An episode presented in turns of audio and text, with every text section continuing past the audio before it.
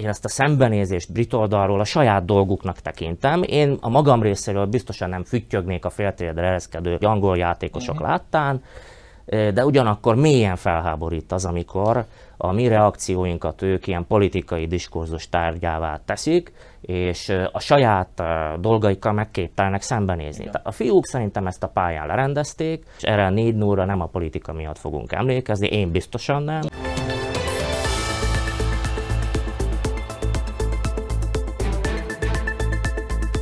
Üdvözlöm kedves nézőinket, új adásra jelentkezik a Nagyító, a Ma Hét Média Család politikai háttérműsora. A vendégeink ezúttal Kolák Zsolt és Hajtman Gábor, szervusztok!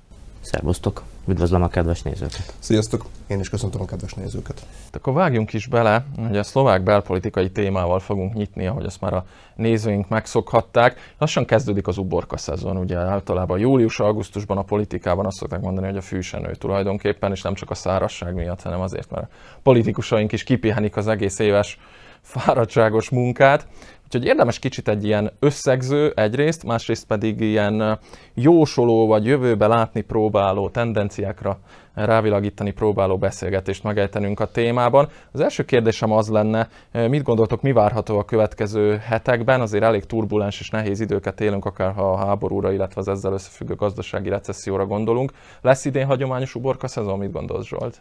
Pont erre gondoltam, hogy az utóbbi években már nem volt jellemző ez a klasszikus uborka szezon, úgy összemosódnak a politikai évadok, és ez nem csak Magyarországra, Szlovákiára igaz, hanem általánosságban megfigyelhetjük.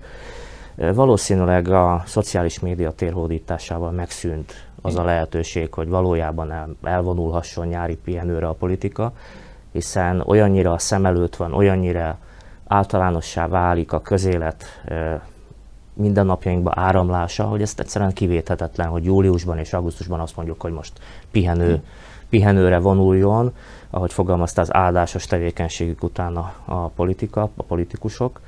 Én most sem várok igazából uborka szezont, sőt azt gondolom, hogy e, forró nyara lehet Szlovákiának politikai értelemben, nem csak, nem csak meteorológiai értelemben, hiszen lehet, hogy a folyamatok majd ősszel tetőznek, hát ez teljesen biztos, hogy így lesz, hiszen lesz egy, lesz egy bérce is, egy megmérettetés az önkormányzati, helyesebben most már összevont helyhatósági választás megyét és önkormányzatot egybevonva, ami, ami biztosan majd egy, majd egy cezúrát jelent a szlovák politikában. Gondolod, hogy, vagy gondoljátok, akkor inkább most itt Gáborhoz fordulnék, hogy politikai átrendeződés is jöhet. Ugye egy héttel, két héttel ezelőtt nyilatkozta azt Boris Kollár, azt már, hogy a elnöke, illetve a szlovák törvényhozás házelnöke, azt hiszem egy valamelyik tévé vitában, hogy regionális szinten azért más szabályok érvényesek, mint parlamentáris szinten, tehát sem a Pellegrini féle Hlassz-SD-vel, de még Kotlebával vagy a Mazurek féle Republikával sem lehet kizárni az együttműködést, ugyanis a régiókban másként kell dolgozni az emberekért. Tehát gondolod, hogy október 29-ig, amikor megtartják majd az összevont megye és önkormányzati választást, jön egyfajta politikai átrendeződés? Nem szabad a parlamenti választásokat és az önkormányzati választásokat egy platformon tenni. Ugye az önkormányzati, illetve a regionális politika az teljesen más, mint a, mint a nagy politika. Ott teljesen más koalíciókötések jöhetnek létre, teljesen más a regionális politika. Ha úgy veszük, akkor három-négy párt van, akinek van ilyen bá, nagy tehát regionális beágyazottság, az például a SMER, a KDH, és hát a szövetség is, vagy régen az MKP volt. Bocsánat, de nem gondolod, hogy ez visszafoghatni aztán a nagy politikára? Tehát ha mondjuk a SMER, a kollárik mindenféle alkukat kötnek, mondjuk akár a Hlasszal, akár a Republikával, olyan jelöltekkel szemben, akiket mondjuk a többi kormánypárt meg támogat, ez nem fog visszahatni a parlamenti eh, munkára? Szerinted visszahatott most a parlament munkára az, hogy Gyimesi György beadta a törvényjavaslatot a, a tarabáikkal? Tehát, hogy itt most már mindent meg tudnak... Minden, Igen, visszahatott. Hát látod a feszültséget a koalícióban. De mindent megengednek itt a kormányon belül, hát, és hát most már ugye annyira szabad a mozgástér, hogy a Smerodjinának ez, ez, ez tulajdonképpen semmiség. Ez egy jó dolog? Mit gondolsz? Hát abszolút, de a koalíció szempontjából nem jó dolog. Hmm. Tehát ez, ez, ez nyilvánvaló, hogy mindenki, mindenki látja, de nem hiszem, hogy Boris Kollárik azért odáig elmennének, hogy, hogy ténylegesen ugye a mazurökékkel, illetve a Republika párt jelöltjeivel ö, pedig összeállnának. Erről beszélt. Erről beszélt, ez, ez, nem azt jelenti, hogy meg is fog valósulni. Uh-huh. Tehát, hogy ott azért még, még Tehát bár, be kell jutni a megyei testületekbe. Ez az egyik. Bár, várnék ezzel a dologgal, mert ez, ez, csak egy, ez csak egy ötlet volt, hogy, hogy nem zárja ki senkivel az együttműködést. Bár tényleg, ahogy mondtad, nagyon visszajutna a, a, a kormányra, és hát nem tudom, hogy ezt a kormánykoalíciót, ami már teljesen ö, szét van mennyi, meddig lehet ezt még úgy, úgy feszíteni, de hát, hát láthatjuk, hogy eddig mindent kibír, és eddig, eddig így, így, így tudnak működni. Ezek nem lehet számítani arra, hogy mondjuk a július-augusztusi hónapokban keletkezik valami újabb kormányválság vagy kormányellentét. Hát kormányválság fokozatosan, folyamatosan van, tehát hogy ellentétek majdnem minden hónapban vannak, azt láthatjuk, és azt is láthatjuk, hogy így tudnak együtt működni, és ahogy megfigyeltük a koronavírus járvány után, és ahogy bejött a, a háború is utána, tehát onnantól kezdve egymásnak feszültek a, a felek, és, és nem történt semmilyen változás, tehát ergo a, a, azt vettem észre, hogy, hogy az, előbb, az utóbbi időszakban ezek a kormánypártok megtanultak egymás mellett é, létezni. Mindegy, mindegy rossz családban, ahol, ahol teljes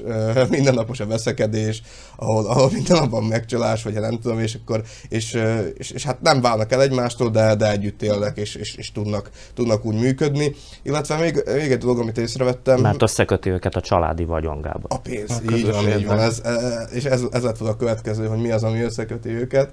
Tehát természetesen a pénz, nem kis összegről van szó, tehát az Európai Unióból érkezik majd egy, egy csomag, amelyet már ugye szétosztanak az egyes minisztériumok között, ez, köt, ez köti őket össze, illetve azt vettem észre, hogy az egyes pártok uh, már készülnek a következő évi kampányra. Tehát hogy azért az Olanon belül is... Milyen kampányra? Bocsánat, tehát 2023-ban hát nincs választás. Hát de a, ugye aztán a következő parlamenti választása. Tehát ez már... már, már Vagyis, már, hogy azt jósolod, hogy jövőre parlamenti választás. Nem azt mondom, hogy jövőre, de vagy később, ugye, akkor, mikor a következő hát ciklus... 24-ben már ugye, ugye a ciklus e, is járt, sose, késő elkezd, sose késő elkezdeni. De, de, de egy ilyen tökéletes vihar lesz, ugye 24-ben választunk hát, EP-t, EP képviselőket és köztársasági elnököt is. Tehát három komoly választásra is sor kerül. De maradjunk még kicsit a jelennél, Igen. ugye a adásunk idején még nem dölt el, hogy mi lesz Richard Sulik gazdasági miniszter sorsa. Ugye a Smer házi sportja a kormány minisztereinek visszahívásának kezdeményezése, Mikulecnek nekifutottak négyszer vagy ötször, most jön Szulik. Érdekes dolgokat hallani, ugye a Smerodina és a Zalugyi megmaradt képviselői azok már jelezték, hogy nyilvánvalót nem fogják támogatni Szulik visszahívását. Ugyanakkor az az a éles harc, azok az éles kritikák, amik az Olano néhány képviselőjétől érték Szulikot, azok azért azt feltételezik, vagy azt predestinálják, hogy elképzelhető lesz kormánypárti politikus, aki együtt szavaz majd a, a Smerrel, még úgy is, hogy ezzel nyilván megsértik a koalíciós szerződést, tehát emiatt kicsi a valószínűsége ennek. Mit gondol Zsolt, hogy alakulhat ez az egész politikai játszma? Azt látható, hogy egyre inkább feloldhatatlan az ellentét az Olano és az SZSZ között, és ez már politikai szinten van így. Ugye mindig arról beszélünk, hogy a koalíciót egybe, egybe tartja a közös érdek. Hát ez ugye nyilvánvalóan a kormányzás lélektanából fakad, ha valaki bedobja a törölközőt útközbe, milyen milyen eséllyel áll a választók elé. Tehát ez gyakorlatilag egy öngyilkosság lenne ezt a koalíciót felbontani. Ez ugyanúgy igaz az SZSZ-re, és ugyanúgy igaz az Olanóra is. Láthatóan egymás zsarolják abban a helyzetben, hogy igazából ebből a koalícióból egyikük sem léphet ki komoly politikai veszteség nélkül. Miközben egyre komolyabb politikai veszteséget szenvednek el. Tehát ez egy olyan csapda helyzet, ami leginkább eh, most még az Olanót, de azért azt gondolom, hogy az SZSZ-t is eh, igencsak nehéz helyzetbe hozza majd egy soron következő választáson, amit nem tudom, hogy mikor lesz, de én azt gondolom, hogy azért a teljes ciklus nem fogja kitölteni ez a kabinet. Én nem állok távol attól, amit Jó. itt Gábor jósolt, hogy akár Fog, fog, fogadhatunk is. Én, szerint, én szerintem ki fogja bírni, de hát azt Értem, értem. Láttunk már olyat, téma, hogy igen, néhány igen, hónappal téma kapcsán mindig az jut eszembe, hogy a tíz, egy pont egy évtizede volt a Radicsová, Iveta Radicsová kabinetjének szétesése.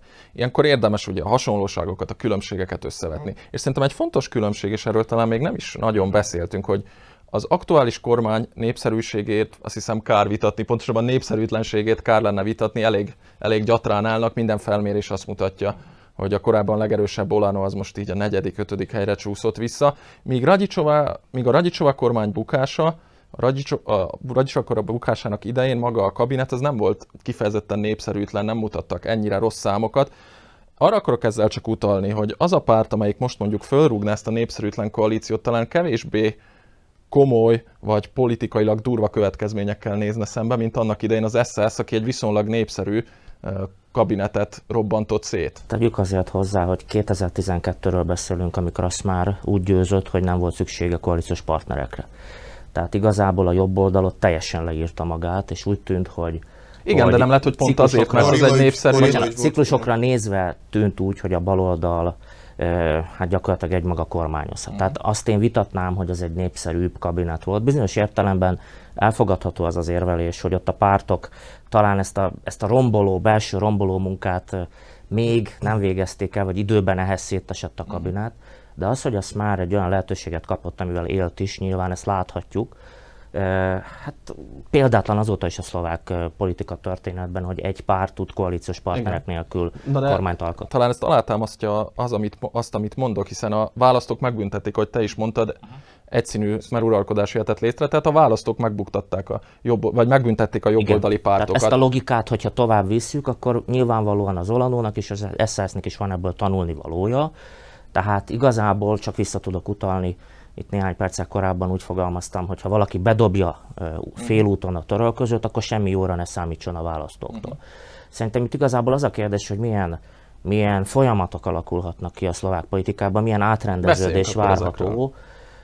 Ugyanis azt talán itt mind a hárman elfogadjuk ennél az asztalnál, hogy korábban a szlovák politikában az volt a főtörésvonal, hogy voltak a baloldalhoz sorolható sok értelemben vett ex-kommunista populisták, és a másik oldalon meg volt ez a jobboldali formáció, ami, vagy jobboldal, ami igencsak heterogén volt, néha sikerült egységesíteni, ugye, mint Zurindának, de tulajdonképpen ott megfértek liberálisok és konzervatívok. Lényegében ez, a, ez volt a kulcsa a szlovák politikai megosztásnak. Most viszont azt látjuk, hogy egyre élesebb a törésvonal ezen a Smeren kívüli világon, vagy nevezzük úgy a Smer Hlász és az egyéb jobb oldalon kívüli pártok világán egyre nagyobb a törés a liberálisok és a konzervatívok között. Szerintem ez egy olyan fejlemény a szlovák politikában, ami kihathat a következő időszak változásaira. Tehát én nem gondolom azt, hogy jelen érzelmi és személyi viszonyok között megformálható lenne egy teljes jobboldali koalíció belátható időn belül.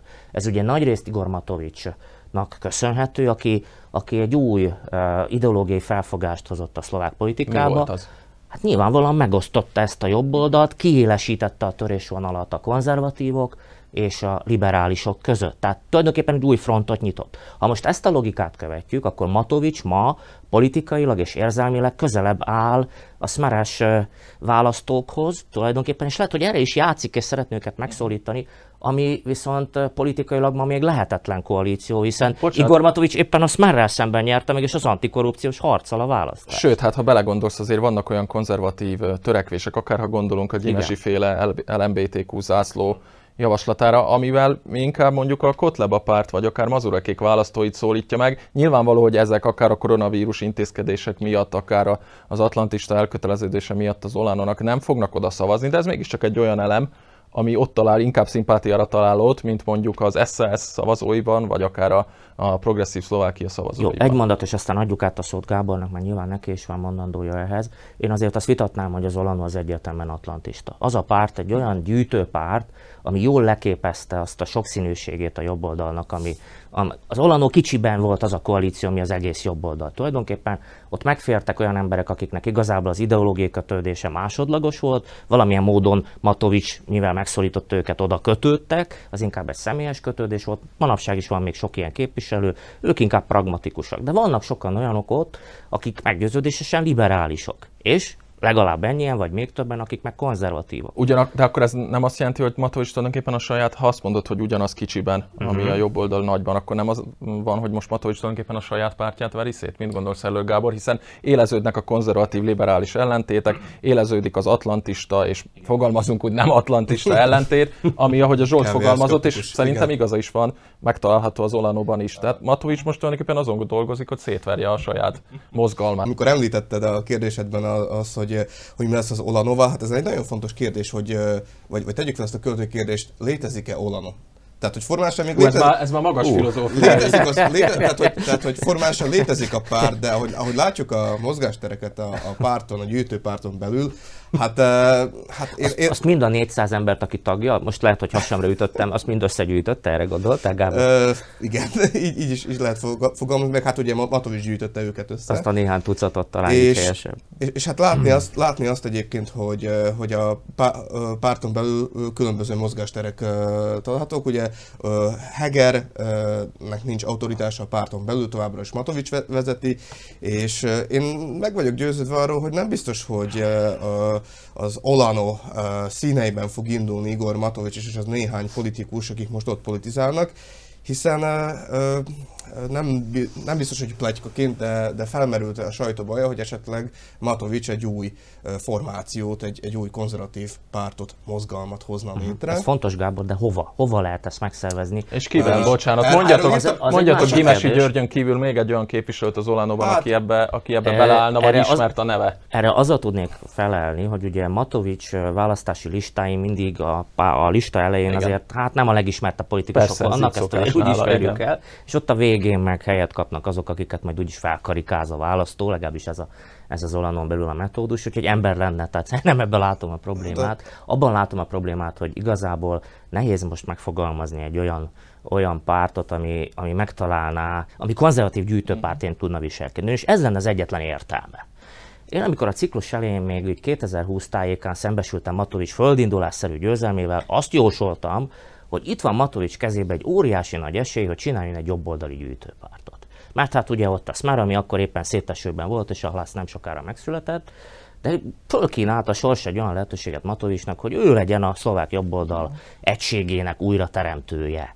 Hát ehhez képest elmondtuk, hogy milyen ideológiai háborúkat vívott, ha lehet még jobban megosztotta, mint korábban volt ez a jobb oldal. De most egy új esély van arra, hogy egy konzervatív Matovics, Nagyon érdekes, amit mondasz Zsolti, örülök neki. Csak Matovics személye az, ami ennek kerékkötője lehetett, vagy, Nyilván és nem. láttuk Magyarországon, hogy Nyilván ez működik, nem. vannak Nyilván olyan társadalmi nem. különbségek a magyar és a szlovák társadalom között, amiért most függetlenül az össze nem hasonlítható politikai kvalitásokról Matovics és Orbán esetén, de Magyarországon nyilván működött. Vannak-e társadalmi társadalmi különbségek, ami miatt ez működött Magyarországon és Szlovákiában láthatóan nem, vagy pedig pusztán arról van szó, hogy Orbán ennyivel tehetségesebb. Gábor válaszoljon, nyilván nekem is. Jó, én szerintem, szerintem teljesen más a, a szlovák konzervatizmus, meg mint a magyar konzervatizmus, vagy inkább a mások a hagyományok. Uh-huh. Hát ugye a szlovák konzervatizmust Mikulás Zurinda, a KDH, ők képviselték régebben, ők alapozták meg, és hát ez inkább ilyen nyugatbarát volt, ilyen, ilyen mérsékelt konzervatizmus, kereszténydemokrácia, tehát, tehát képviselték, és és nyilván ugye, ahogy haladunk előre a, a, a korral, illetve a politika is egy kicsit megváltozik Európán belül, és hát Szlovákián belül is, ott kicsit a konzervatizmus is kezd megváltozni, és ezt próbálja Matovics valahogy megtalálni. Tehát, hogy Matovics most azon gondolkodik, hogyan tudna egy olyan ö, erős konzervatív pártot vagy mozgalmat csinálni, amely megfelel a, a mai európai ideológiának. Ugye a mai európai konzervatizmus az, az a liberalizmust és, a, és a, az Európai Unióhoz inkább szkeptikusan áll. Bocsánat, és ezzel nem értek egyet, hát a CDU és a CSU az bizonyára nem áll szkeptikusan az Európai Unióhoz, Jó, pedig ez a, Gábor, a, arra gondolsz, igen, igen, de még befejezem, hogy, Jó, hogy a, és, és észrevette egyébként Igor Matovics azt, hogy hogy a, a Smer is valamilyen szinten egy ilyen uh, régen euroszkeptikus politikát uh, folytatott. Nyilván baloldali, de ott az teljesen más, hogy alakultak a baloldali viszonyok uh, a, szlovák belpolitikán belül, de a Smeres választók azok uh, bizonyos értelemben uh, konzervatívok egyes témákban, és ezt próbálja megtalálni azt, hogy hogyan tudja a szociáldemokráciát és a konzervatizmust egyébként egy, uh, egy platformon belül egy, egy, egy párba csomagolni. Erről egyébként írtam is egy jegyzetet, hogy Matovics talán, Matovicsnak az új receptje az lenne, hogy a, a szociális konzervatizmust megalapozna itt Szlovákiában. Hm. Zsolt, egy nagyon rövid választ kérek, aztán rá kell térnünk a második Igen. témánkra, mert nagyon fogy az időnk. Ugye Gábor, amikor azt mondja, hogy Európában a jobb oldal átalakulóban van, ezzel nehéz vitatkozni. De hát ugye a hagyományosnak mondott konzervatív pártok távolodnak a keresztény konzervatív eszmélyiségtől, ez indította el ezt a változást. Igen, és, ez, hát, ez és azért nyilvánvalóan ez a jobboldali átalakulás, ez, ez Szlovákiában is érezteti hatását. Hogy Mató is mennyire lesz sikeres egy, egy ilyen jobboldali konzervatív párt, mondjuk ehhez az új jobboldalhoz közelítő, eszmeileg ideológiailag ehhez közelítő párt szervezésében ez a jövő zenéje, de esélye van rá, tegyük hozzá, bár én azt gondolom, hogy ha mindenáron magyarországi párhuzamot akarunk hozni, akkor én nem Orbán Viktorhoz hasonlítanám, hanem sokkal inkább Gyurcsány Ferenchez, hmm. azokat a politikai lépéseket, amik, amik őt jellemzik, hiszen Gyurcsány az, aki vitathatatlanul a saját oldalának máig a legtehetségesebb, sőt legbefolyásosabb képviselője, ezt azért még ennél az asztalál is elismerjük nem, minden, nem szívesen, minden fenntartásunk ellenére, adjak, kevés jót tudunk róla elmondani, de ezt, ezt azért nem vitatjuk el. Viszont azt is látjuk, hogy mennyi kárt okozott a saját politikai oldalának a lépéseivel. Hát én inkább ezt látom benne Matovicsban, mint sem, hogy hogy pozitív kifutása lenne. Tehát én ezzel a vállalkozásával szemben szkeptikus vagyok, de Meglátjuk. az esély kétségkívül. Nem Márkizajt látod egyébként? Vagy nem, a... nem, Kicsit, nem, kicsit megijedtem, hogy a, hogy a konzervativizmus után hogy fogom átvezetni a másik témánkra a beszélgetést, de eszembe jutott valami, ugye a politika történetből tudjuk, nagy konzervatív iskolák voltak Németországban, és a másik az meg az angol száz típusú konzervativizmus, és már el is jutottunk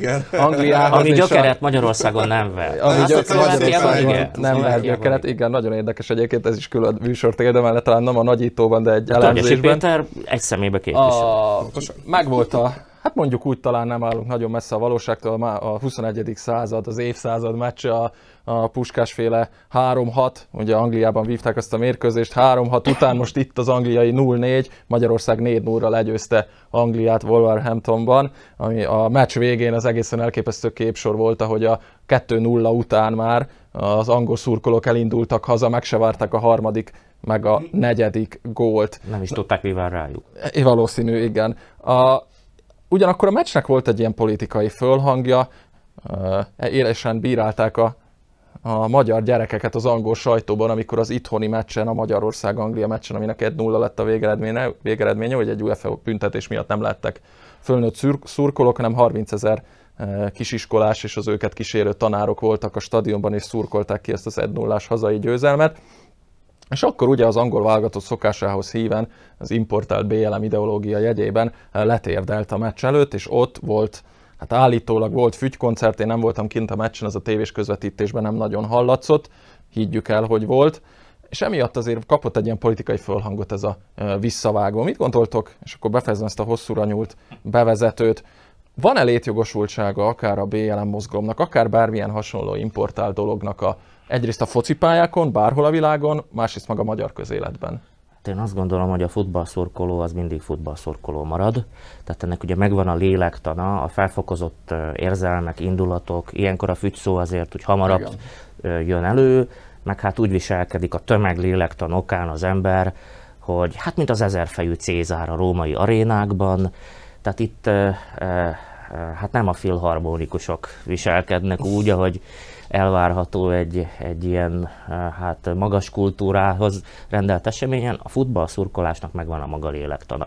Tehát én, én így gondolok a füttyögésre egyik és másik oldalon is. A politika nyilvánvalóan úgy kerül ebbe bele, hogy hát a brit sajtó figyelmét, hogyha Magyarországon fütyülnek, akkor azzal foglalkoznak, Igen. amikor meg ők fütyülnek és rasszistázzák a magyarokat, szerencsére a szurkolóink füle mellett ez most elfutott, és egyetértek Szalaival, aki azt mondta bölcsen csapatkapitányként, hogy már ott nyertük meg ezt a mérkőzést, tehát igazából nem hagyta magát provokálni az a jó néhány ezer magyar, aki lelkesülten élte meg ezt a tényleg történelminek mondható Csodálatos sikert. volt hallani, tévén követtem a meccset, gondolom ti is, ahogy a hajrá magyarok zúgott a Persze. közvetítésből a, egy Anglia idegenbeli mérkőzésen, ahol egyébként az angol szurkolói kultúra egészen addig még a különböző tragédiák miatt ki nem herélték, azért mégis teljesen a világ egyik élvonala volt. Teljesen nyilvánvaló, Krisztián, hogy Angliának, eh, itt a BLM kapcsán, ha már kérdezted, van egy feloldhatatlan lelkismeret fordalása, és hát rajtunk kérik számon a hasonló viselkedést, elnézést, nekünk nem voltak gyarmataink,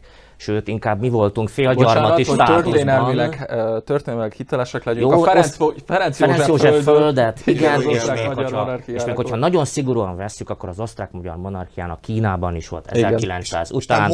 De most tegyük ezt félre, mert azt igen, hiszem igen. a nézőket itt veszítjük el történelmi tények rögzítésén. Szóval a lényeg az, hogy miközben ők gyarmattartóként hát valós lelkiismeret fordalással néznek szembe, addig ezt a logikát, hát Közép-Európa országén, hogy nehéz számon kérni, annál is inkább, mert ha a gyarmatszó teszünk be, akkor, akkor hát az 1945 utáni 40 év az inkább egy félgyarmati státusz volt, és, és tulajdonképpen a magyarságnak a saját identitása megfogalmazására nem adatott meg ugyanannyi idő, mint a briteknek ilyen szempontból. Tehát valahol én ezt a szembenézést brit oldalról a saját dolguknak tekintem. Én a magam részéről biztosan nem füttyögnék a féltérdre ereszkedő angol szurkolók lát, vagy angol játékosok uh-huh. láttán, de ugyanakkor mélyen felháborít az, amikor a mi reakcióinkat ők ilyen politikai diskurzus tárgyává teszik, és a saját dolgaikkal megképtelnek szembenézni. Igen. A fiúk szerintem ezt a pályán lerendezték, és a politika valószínűleg ebben a szempontból most teljesen másodlagos, erre a 4 0 nem a politika miatt fogunk emlékezni, én biztosan nem, Így van. hanem amiatt, hogy, hogy volt egy olyan élmény, amire hát évtizedek óta várunk, hiszen Igen. hát én még gyerekként megéltem 1986-ot, amikor az iskolából haza sietve azzal szembesültem, hogy mire bekapcsoltam a tévét, már vezettek a szovjetek egy durra, és a vége 6 lett Szóval, hát az én nemzedékemnek kevés ilyen futball mm, Kellett ez már, mint egy falat kenyér. Gábor, a kérdés nagyjából ugyanaz a téma, ugyanaz, mit gondolsz? Az én generációm az volt, hogy úgy látta a magyar focit, hogy egyet előre, hármat hátra, most ez, ez megfordult, hál' Istennek, úgyhogy a magyar foci most már ugye teljesen máshol tart, mint régebben néhány éve, és hát nagyon felemelő volt látni azt, hogy ilyen nagy sikert aratott a magyar labdarúgó válogatott, és ezt figyeltem egyébként a, a nemzetközi sajtóban is írtak rólunk, tehát hogy az UEFA különböző portálon figyeltem, és ott is az egy, egyébként dicsérte a magyar játékot, illetve Rosszit, e, emeljük ki Marco Rosszit, aki egy nagyon komoly receptet talált meg arra, hogy a magyar játék hogyan is tud működni. És a szlovák sajtot is azért megnéztem, és ott, ott is elismerően lát, beszélt, beszéltek a, a, a magyar teljesítményről, illetve elolvastam a kommenteket is, és hát ugye ott a szlovákok dicsérték azt, hogy, hogy a a szlovák válogatott is lehetne ilyen, csak a magyaroknak megvan az a mentalitás, hogyha fölveszik a magyar dreszt, akkor, akkor becsülettel és alázattal állnak hozzá. Tehát azért jó ilyeket olvasni, hogy azért van, egy, van egyfajta a kultúra, illetve van egyfajta mentalitás a magyar sportban, amely ugye, amely ugye fontosnak érti azt, hogy a hazájét játszik.